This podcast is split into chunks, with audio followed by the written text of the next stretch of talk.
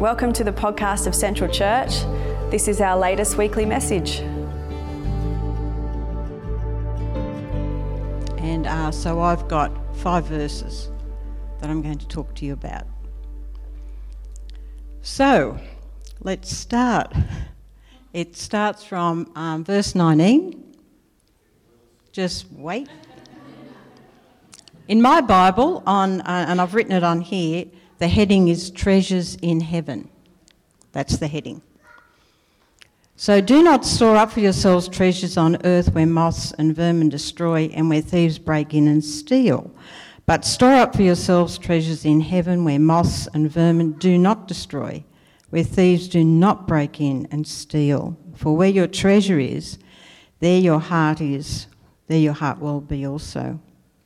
So when I read this the other day, straight away I thought of the rich young ruler because I remembered that Jesus used the word treasure when he spoke to him. So I, I, looked it up and I read it again. And of course, by all accounts, he's a very fine young man. And he goes to Jesus and he says, How can I have eternal life? And Jesus reminds him about the commandments. And if you go to the next slide, his response to Jesus is, Teacher, I have kept all the commandments since I was a kid, basically. I love the next verse. Jesus looked at him and loved him. So Jesus looked like right at him, right inside him, and loved him. And what Jesus saw when he looked at him was a bondage and he said, There's one thing you lack. I'd be thrilled if Jesus said to me, There's one thing you lack. I'd be like, Fantastic. is that all? But this is a serious lack, obviously. This lack is hindering this guy moving into his destiny. One thing you lack go sell everything you have and give to the poor, and you will have treasure in heaven. When you've done that, you'll be able to follow me. At this, the man's face fell. My face would fall too. I think we would have a collective falling of faces if Jesus said to us, Sell everything you have and give it away. He went away sad because he was rich. So this was like obviously the big thing in his life. And I have no doubt at all that he used a lot of his wealth wisely, giving to the poor.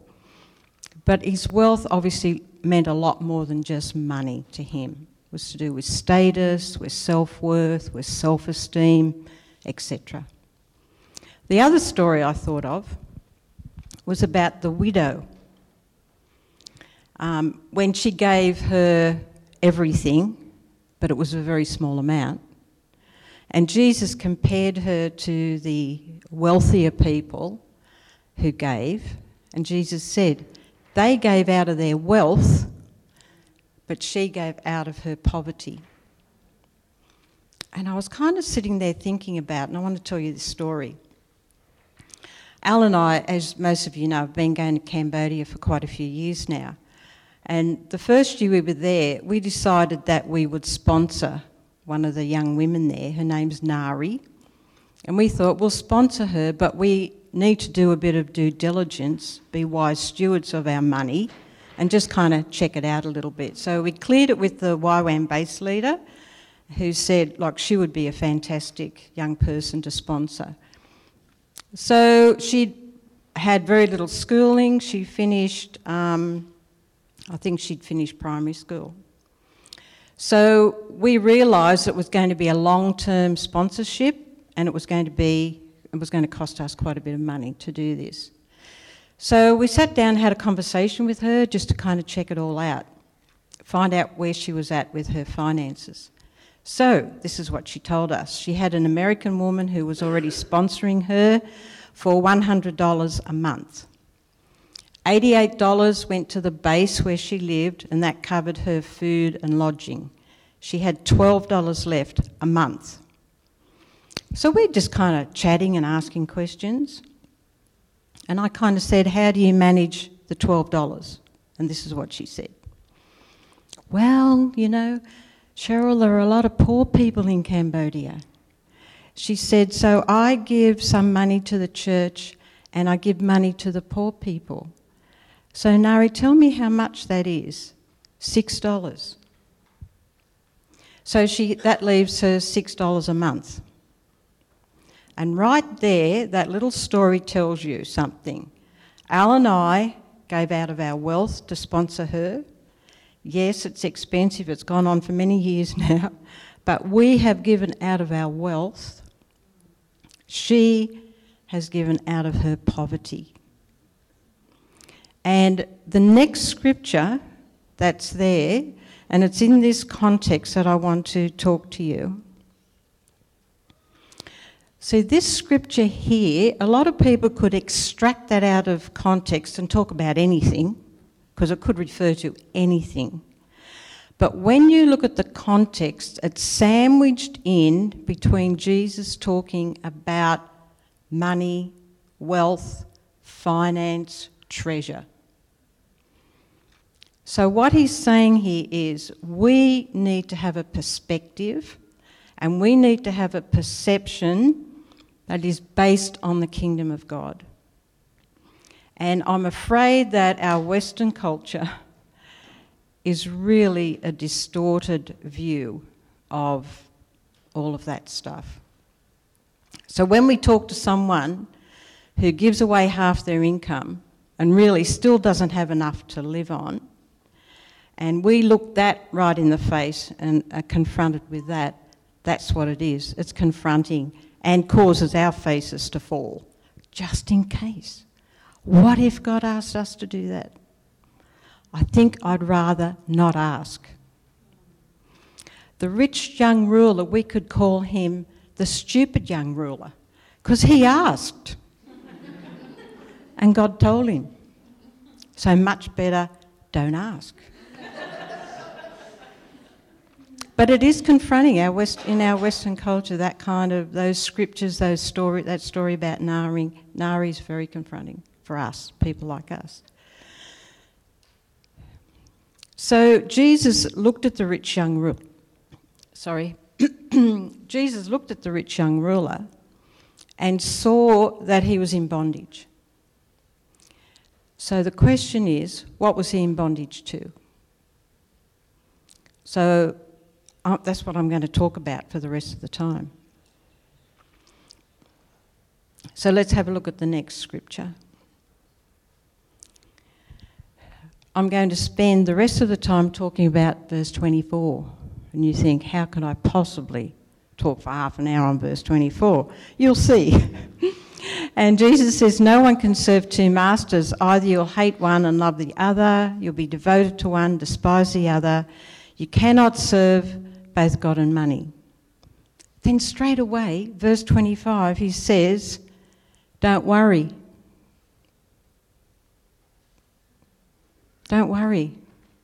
Don't worry about money. If anyone in this room can put their hand up and say, I've never had any anxiety or worry about money, you can go straight to be with Jesus because you are a saint and not fit for this world. because we, we've all had those, and sometimes I know I've been so full of fear about money that I've felt sick. This, after verse 25, it go, I'm sure you all know the scripture, but at some point before we get to the end of um, chapter 6, Jesus says, Seek first the kingdom, and everything you need, your Father will give you. And this is the challenge here because he's saying either you trust God or you trust money. One or the other. Interesting, isn't it, that the, um, I think I'm right, the Americans here can tell me, on the American currency, doesn't it say, In God we trust? Well, I mean, if you don't trust God, you trust the money, I suppose. but in God we trust. Yeah. So, what I want to do in talking about this,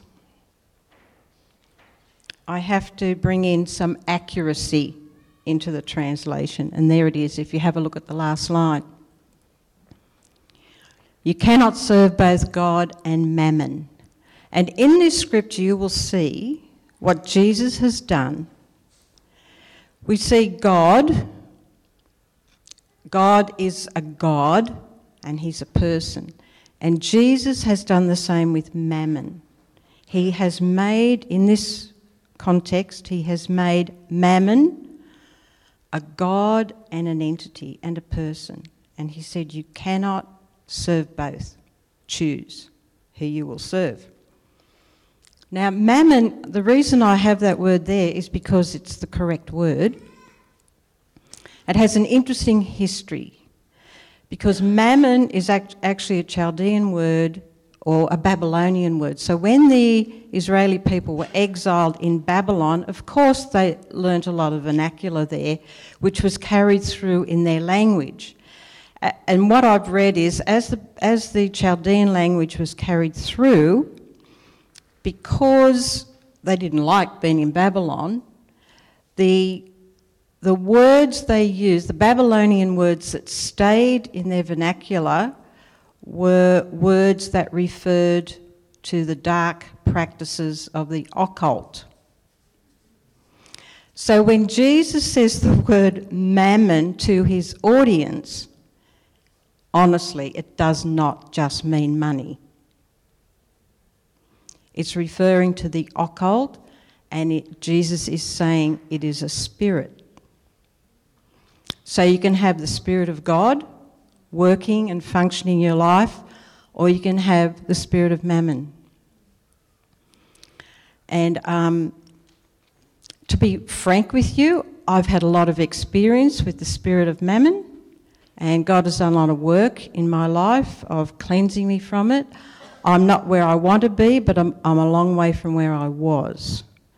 So, as I talk through some of this, I will give you some testimonies. Some are pathetic, some are funny, some are sad. But I will tell you as I go through, just to illustrate some of the things that can happen to us, I'll talk about my own experiences. Um, so, what I want to say is uh, just, yeah, okay. I've made two, the next two slides, I've made, I'm going to be proud enough to say, only 90% of my own experience. 10% are not my experience, and I will not say which is not my experience, but as I read through them, I know that you will identify with some of them if not most of them. This is not out of a book, this is out of my extraordinary experience. How does the spirit of mammon reveal itself in our own lives? Already covered that one. When we worry, we have fear, anxiety about money. Jealousy and anxiety are the two main emotions when the spirit of mammon is influencing us. And you'll see they come out and out again as we go through this. When we think it's not fair, they have more. When we think they have more, therefore they should, you know, pass a bit my way maybe, or they should give, or they should do something else. When we think I gave to them, therefore they should reciprocate. I gave to them when they were in need, and now I'm in need. Yeah, right, where's it? It's not coming my way right now. When we're reluctant to give, when we refuse to give, even when we're convicted, when we resent someone's wealth, when we resent our own financial status, we have self pity when we're ashamed of our financial status, when we cry poor mouth, let me just stop there. You know, this thing about crying poor mouth, um, the more I get to understand this, the more I'm convinced that when we say we're poor or we don't have enough or we lack, we're prophesying it into our own lives. Whereas, you know, we know we have lack now and then, but there's a response to that. At the moment, I need X, but God is my provider. And He will provide because He's my God and that's His character. Yeah? That's what it is. When we perceive our status is lower due to our lack, and vice versa. When what we have or don't have is attached to our self worth. When we take our identity from our wealth or our lack of it. When we are greedy for more and ungrateful for what we do have. When we wish we had someone else's money when we think they don't deserve their money, when we think, if I was rich, I'd be just amazing. I'd be so fantastic if I was rich, but I'm not, so I'm not fantastic, right? but I could be. So, what I want to say about that list is you'll see in there, I said a lot of the times when we think, because what happens, we have thoughts, Sometimes those thinking patterns are strongholds and they always cause emotions. What emotions do they cause? Worry, fear, anxiety, depression, jealousy, cynicism, criticism, anger. I'm sure I've left something out there. Criticism, judgment, on other people and on ourselves. All of this comes from that spirit of mammon. It's a spirit of meanness and tightness. And it doesn't just have to be about money. So, I'm going to um, talk about that a little bit more, and I want to use a story in the scriptures to illustrate it. Before I do that, I'm going into a rather tedious two minutes because maybe I could do a dance or something to make it more exciting. It's kind of tedious because I have to explain something, but it underpins where I go to from there. In, um, in the Gospels, a lot of the Gospels are chronological. So this happens, and then time wise, the next thing happens, and then the next thing happens, right? In the story I'm going to show you, the chronology is broken because Matthew and Mark change things around and they insert in that time frame they insert another story. The reason they insert the story is to demonstrate why Jesus was betrayed. Now, if we think about the spirit of mammon and we think of Bible characters, there's one person that stands out, head above all. If you don't know who it is, one of the disciples. If you don't know who that, J.I. is his initials. And if you don't know who that is, he sold Jesus out for money. So this story is about Judas Iscariot and what happened to him. I haven't finished the tedious bit yet. So let's go to the next slide, and you'll see this is just showing you the chronology that is in the scriptures. So, okay, verse 1, the Passover, verse 2, they're conspiring against Jesus. Verse 3, Satan enters Judas. Verse 4, he betrays Jesus. That's the chronology. What? What happened? Oh, are we having a problem down the back there? Not like you're not. Oh, are you awake? Yeah. That's your fault? Still seeing bears walking across the. Okay. I'm always having a go at Oren, he doesn't care. You what? Okay.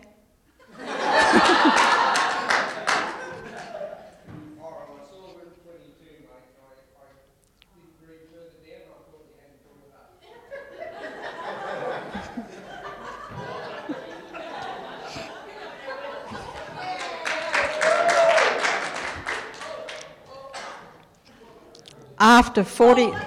Oh! What is it? Oh, someone tread on it. And it. And Let's deal with the enemy. We got it? Well done.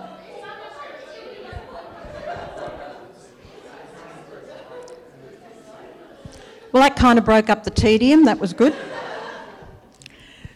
So you can see that's the chronology that's in the Gospels, right? So now let's go to the next one. I think I'm pretty much finished with the tedium. Uh, you'll see the same story there. So the Passover's coming. They're trying. They're going to plot to kill Jesus. Then there's verse five. Then we go to verse fourteen, where Judas betrays Jesus. So both Matthew and Mark follow that pattern. So b- between verse 5 and 14, there's a story. And the story explains why Judas betrayed Jesus. And it has everything to do with the spirit of mammon. Okay, let's have a look what the story is. So Jesus is in Bethany, and incidentally, this is four days before the beginning of the story there.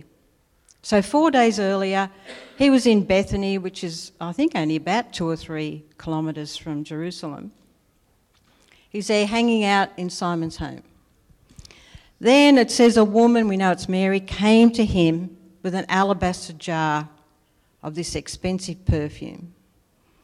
The perfume is an oil extracted from the spikenard plant and it was very, very expensive. It was an oil and it was used for various cosmetics. It was worth a year's salary. So it cost a bit of money. She poured it on Jesus. When the disciples saw it, they were indignant. Why this waste? This perfume could have gone to the poor. We could have sold it and the money would have gone to the poor people. Very good. Let's have a look. I have studied these words. The word indignant. Now we would say, I felt quite indignant about that, meaning I was kind of a bit put out. No, this means they were outraged. They were really angry with this girl. They were really mad about this. The word waste is an interesting one. It means this financial ruin due to stupidity. It also means utter destruction. It also means being in hell. The spirit of mammon causes excess in language, and in thinking patterns and in emotions. Just think of an argument you've ever had about money. And that might, be on a very low level. But that's what it does. The spirit of mammon will stir that up, and you can become irrational. Because that is irrational behaviour, and that's what it is it's an overreaction to the event.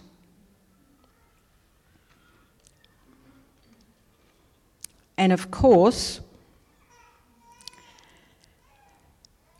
now we have the religious spirit justifying. We could have sold this. I'm sure they didn't say, oh, we could have sold this. It was, they were angry. We could have sold this. Yeah, given it to the poor. After all, Jesus had said to the rich young ruler, Sell everything and give it to the poor. he was always talking about the poor. So the spirit of mammon will enable us to come out with religious talk, justifying our decisions, and they may very well be against everything God is saying to us. But we can justify it if we want to. We're good at it. I um, reading this, I couldn't help but think about you know the story of the prodigal son. So you know we have the young the young bloke who, you know, he's captured by the spirit of mammon because he shames his father before the community by asking for his money. He's greedy for his money. He goes out and spends and wastes it all. Spirit of mammon functioning right there in his life. Comes home. Dad is real happy. The older brother, spirit of mammon grabs him too. He says this That son of yours, like it's not his brother anymore, that son of yours, he does not deserve this. Look at me. I've been working my guts out, and you've done big fat nothing for me. I deserve it, not him. Of course, none of us here would have ever had thoughts like that. And you see that um, he's, um, the brother, eh, the older brother is angry, he, he's depressed, He's lost his sense of who he is because the father says, You could have had this any time. You could have had a party if you wanted to. But no, he'd rather cry, Poor mouth. Poor me. Self pity. All those characteristics coming out just in that little story. I, um, because when I was preparing this, I said, Lord, can you tell me some things that I've done myself that can illustrate this? Well, I've, here's one. Um, I, I, come out pretty good in this one, I must admit. Um, a friend of mine asked me to visit someone and pray for her and minister to her and help her, right? So I'm, I'm real happy to do that. Yeah, that's great. And I'm kind of praying about it and I'm kind of a bit excited about, yes, you know, God's going to do something amazing and all that. And about half an hour before I left to drive to her house, which was about maybe 20 minutes from my house, a friend of ours called in and he was upset. Anyway, he's talking and he's saying all this stuff and he talked about a, a couple and the woman said this and did this. And suddenly, as he's talking, I'm thinking, he's talking about the girl I'm going to go and pray for. And my first thought was, she doesn't deserve for me to go there. Because she's hurt my friend who's got the softest heart. So I was kind of a bit outraged and I didn't want to go. But because I'm just such an amazing Christian, I went. Now, I would love to tell you this story that I went and I prayed and you know, all this stuff happened. But actually, I went there and knocked on the door, and her, her sister came to the door and said, Oh, she doesn't, you know, she doesn't want to see you. And, well, oh, all right.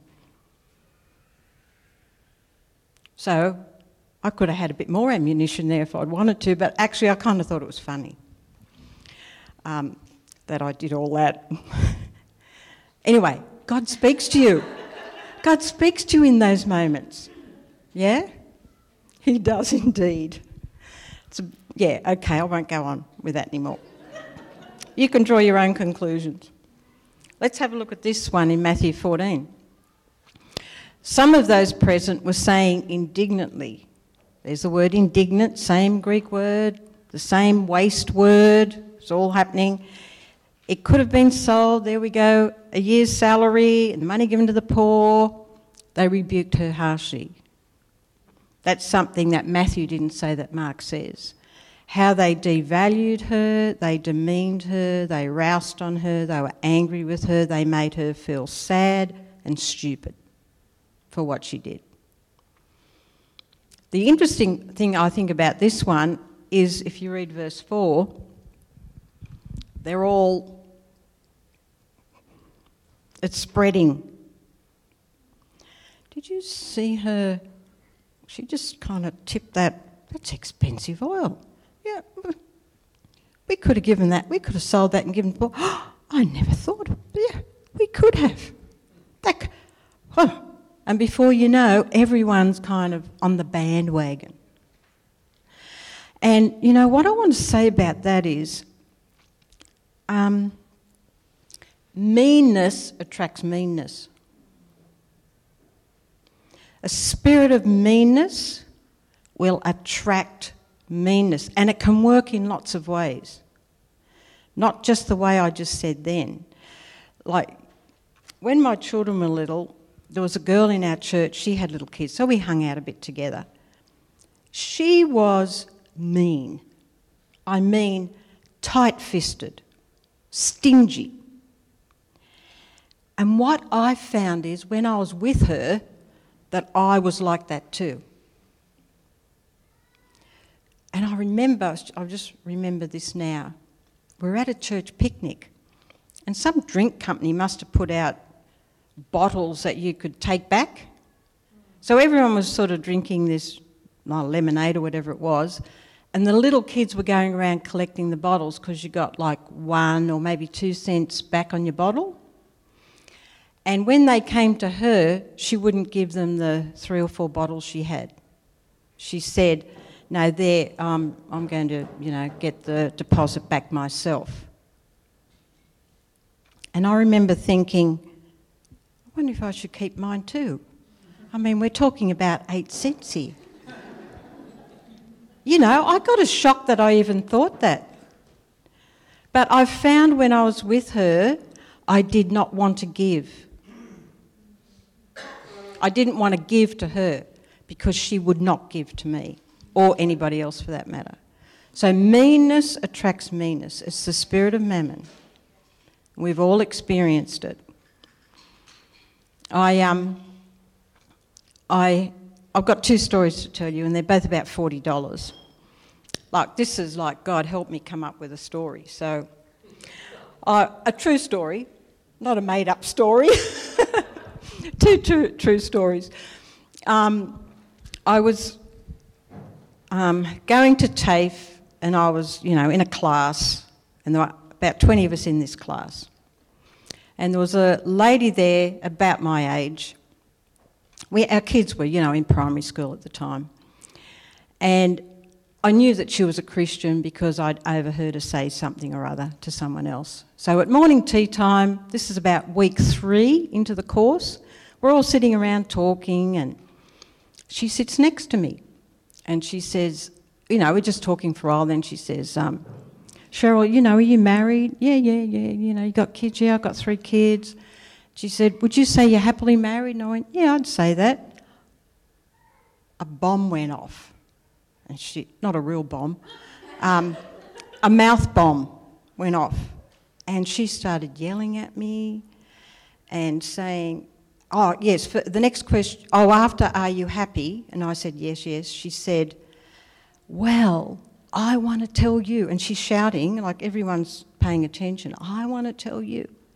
You are stupid if you think that about your husband because my husband left me and I thought we were happily married and I thought he loved me and he's gone and he's gone off with another woman and that's going to happen to you. And she, like, she was screaming at me and I'm like, help, you know. And the whole room went quiet and still, as you can imagine.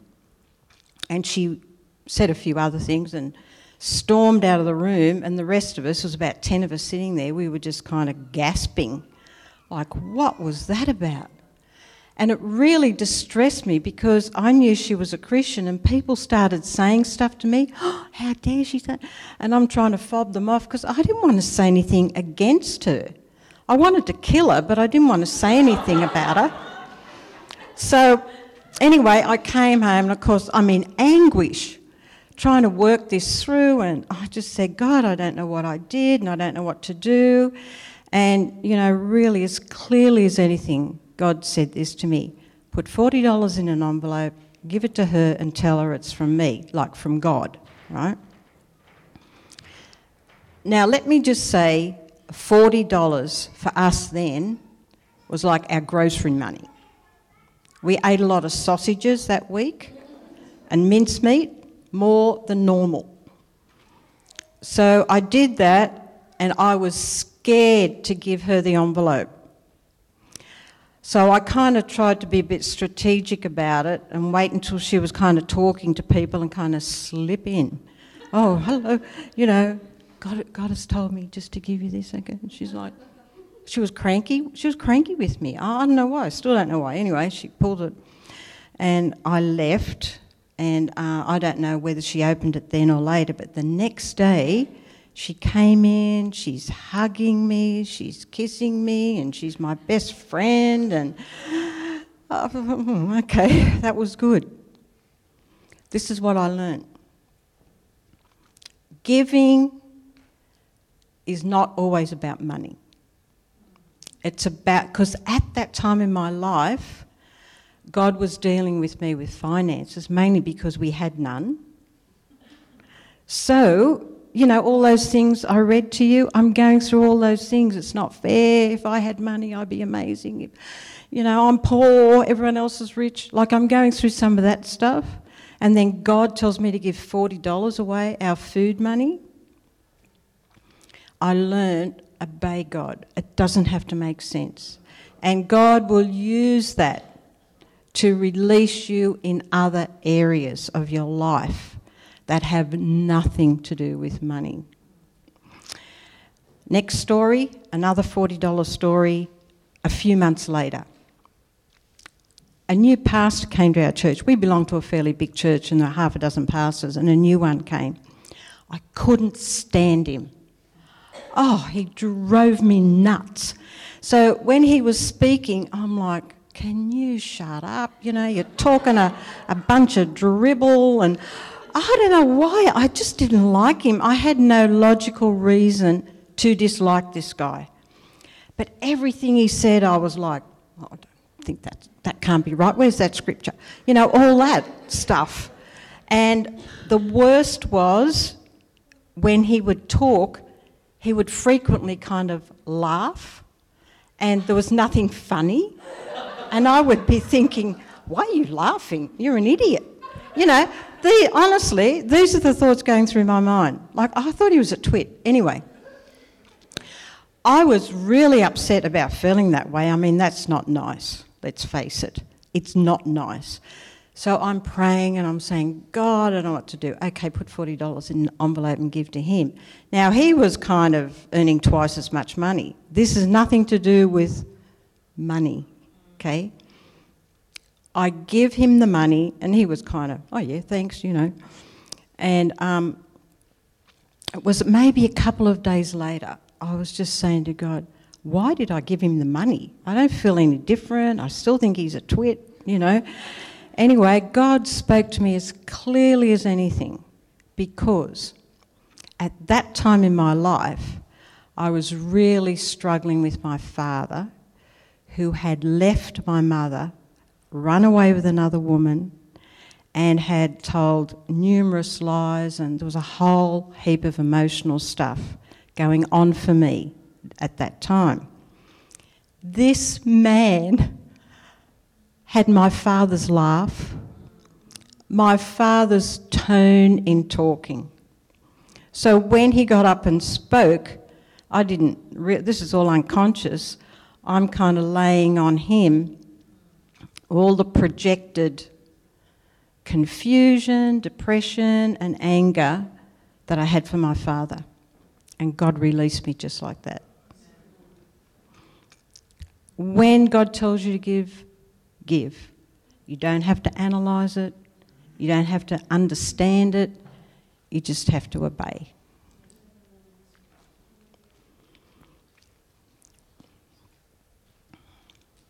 Let's keep going with this. Now, John is the one who talks about Judas Iscariot, J.I. as he's known. Now, my little theory can't prove it. You can say I don't agree, and you can disagree with me and not think I'm a twit. I'm happy with that. I think Judas Iscariot started the rumour. I think he started it.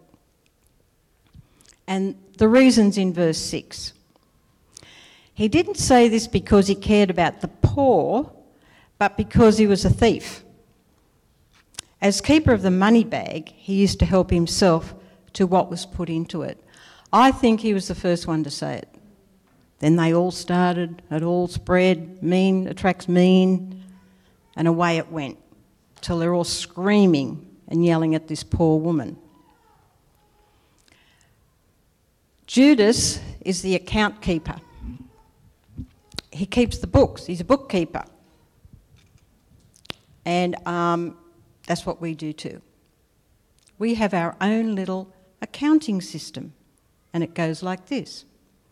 I've invited them over five times for dinner, and they have never invited me back.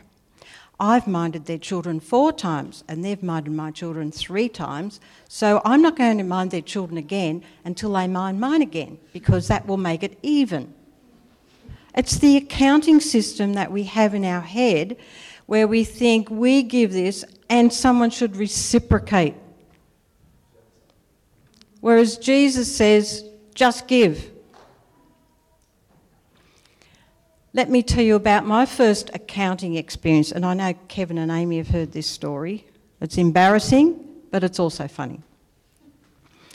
My, when I became a Christian, um, like I was 18 years old, and we never talked about God in our house, a non Christian home. The only time I heard Jesus Christ was when my father was swearing, okay? So I knew nothing really about God. I get saved, I'm going to the Anglican church, and someone starts talking about tithing. And someone, um, you know, like the youth leader saying it, the preacher from the front saying it, and I'm thinking, what? That at the time, I was on a scholarship. My parents couldn't afford to support me, so I was on a scholarship. And the idea of giving 10% of that away was just horrific to me. But here I am hearing it, and there's something about that resonating, there's a truth to that. So I've got these two themes going on. One is I want to obey God and I want to do the right thing because I'm a Christian now and I want to do it well. The other thing is what rubbish. Why would I give 10% of that money away? Because, oh, I have nothing if I give that away. I won't be able to make ends meet. So I've got this conflict going on. This is how I got around it. This is my accounting system. And let me just say it was more like cooking the books than keeping the books. Um, so just say I, uh, you know, if I tithed, for argument's sake, let's say it was $10 a week that I had to give to God. I never thought about giving to the church. I always, in my mind, I was giving it to God.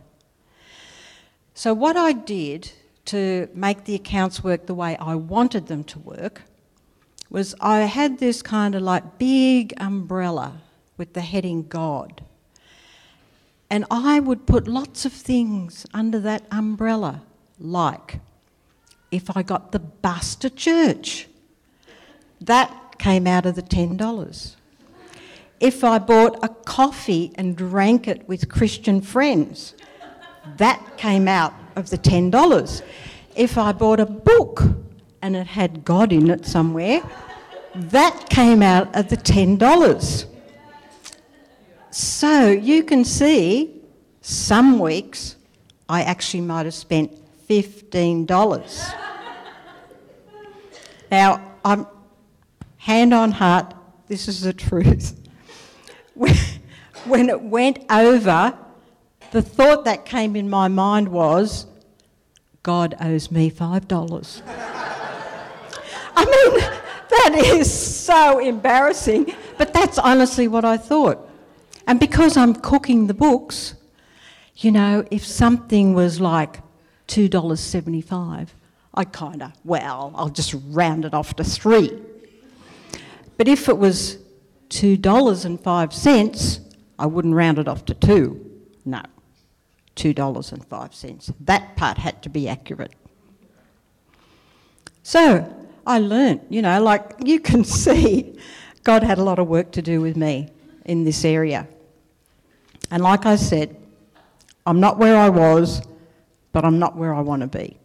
It's a work in progress, and I just thank God for His grace. And I think all those times when I said, you know, God, you owe me money, you owe me $3 this week, or. Um, and the other thing was, I always made, I didn't carry over, it was the other way around. Like if I spent eight, well, you know, I just give myself a gift of $2 and then I could just go back to the 10 the next week. It's called cooking the books, okay? Keeping the accounts the way I want to keep them. I'm sure none of you would ever dream of doing anything like that.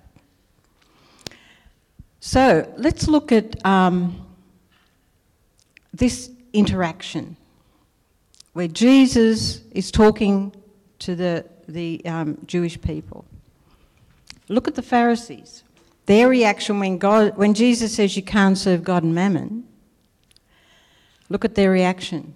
They loved their wealth, they loved money. It was one of their passions. And they sneered at Jesus.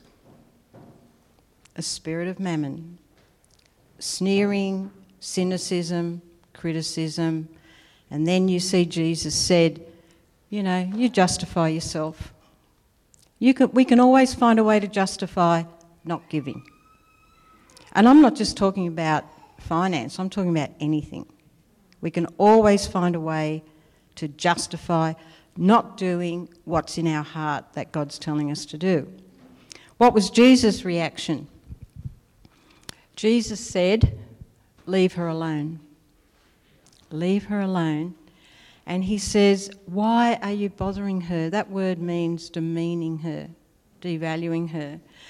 She has done a beautiful thing to me, and the context of the word beautiful is bringing comfort to his soul. And you just think about it in, you know, four or five days Jesus is hanging on the cross. He predicts it there in verse 8. Preparing, she's prepared me for my burial. And I believe this was like a gift from Father God to his son to give him comfort and solace in a time of moving into deep pain, depression, every negative human emotion that he was going to experience. The actual Greek words for leave her alone are let it go. And I think that's a catchphrase for today. It's certainly something that I say.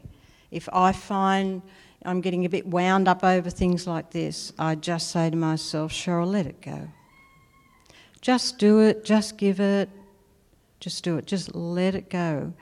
So, some of those things that I read at the beginning, the thoughts that come in about they don't deserve it, the thoughts that come in about, well, they're rich, they should do it, they've got more, they, all of those things. The, ju- the, the self righteous justifications for all these things. It's let it go. Just give it.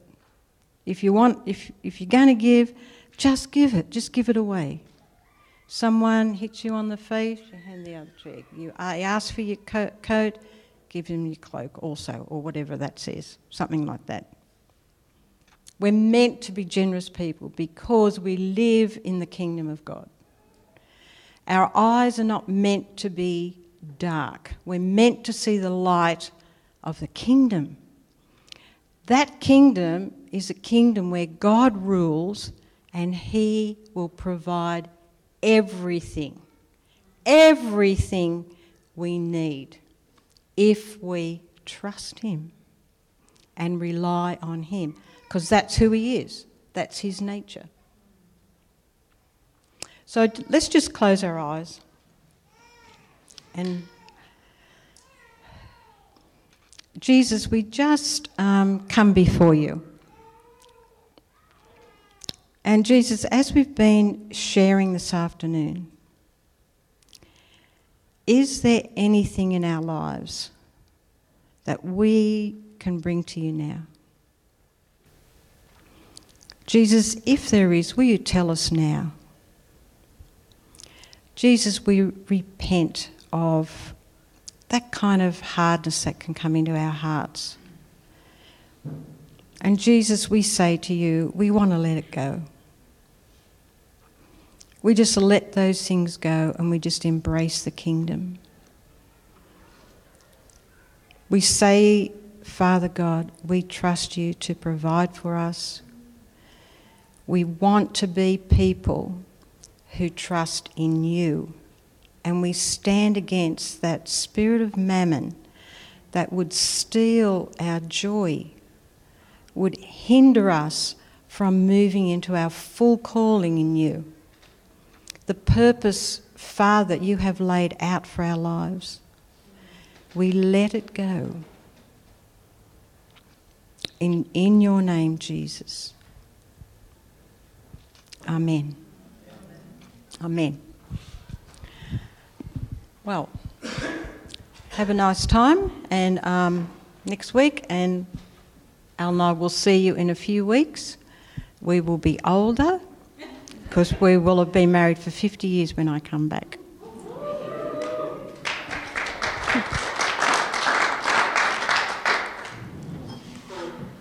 Thank you. Dinner in the hall.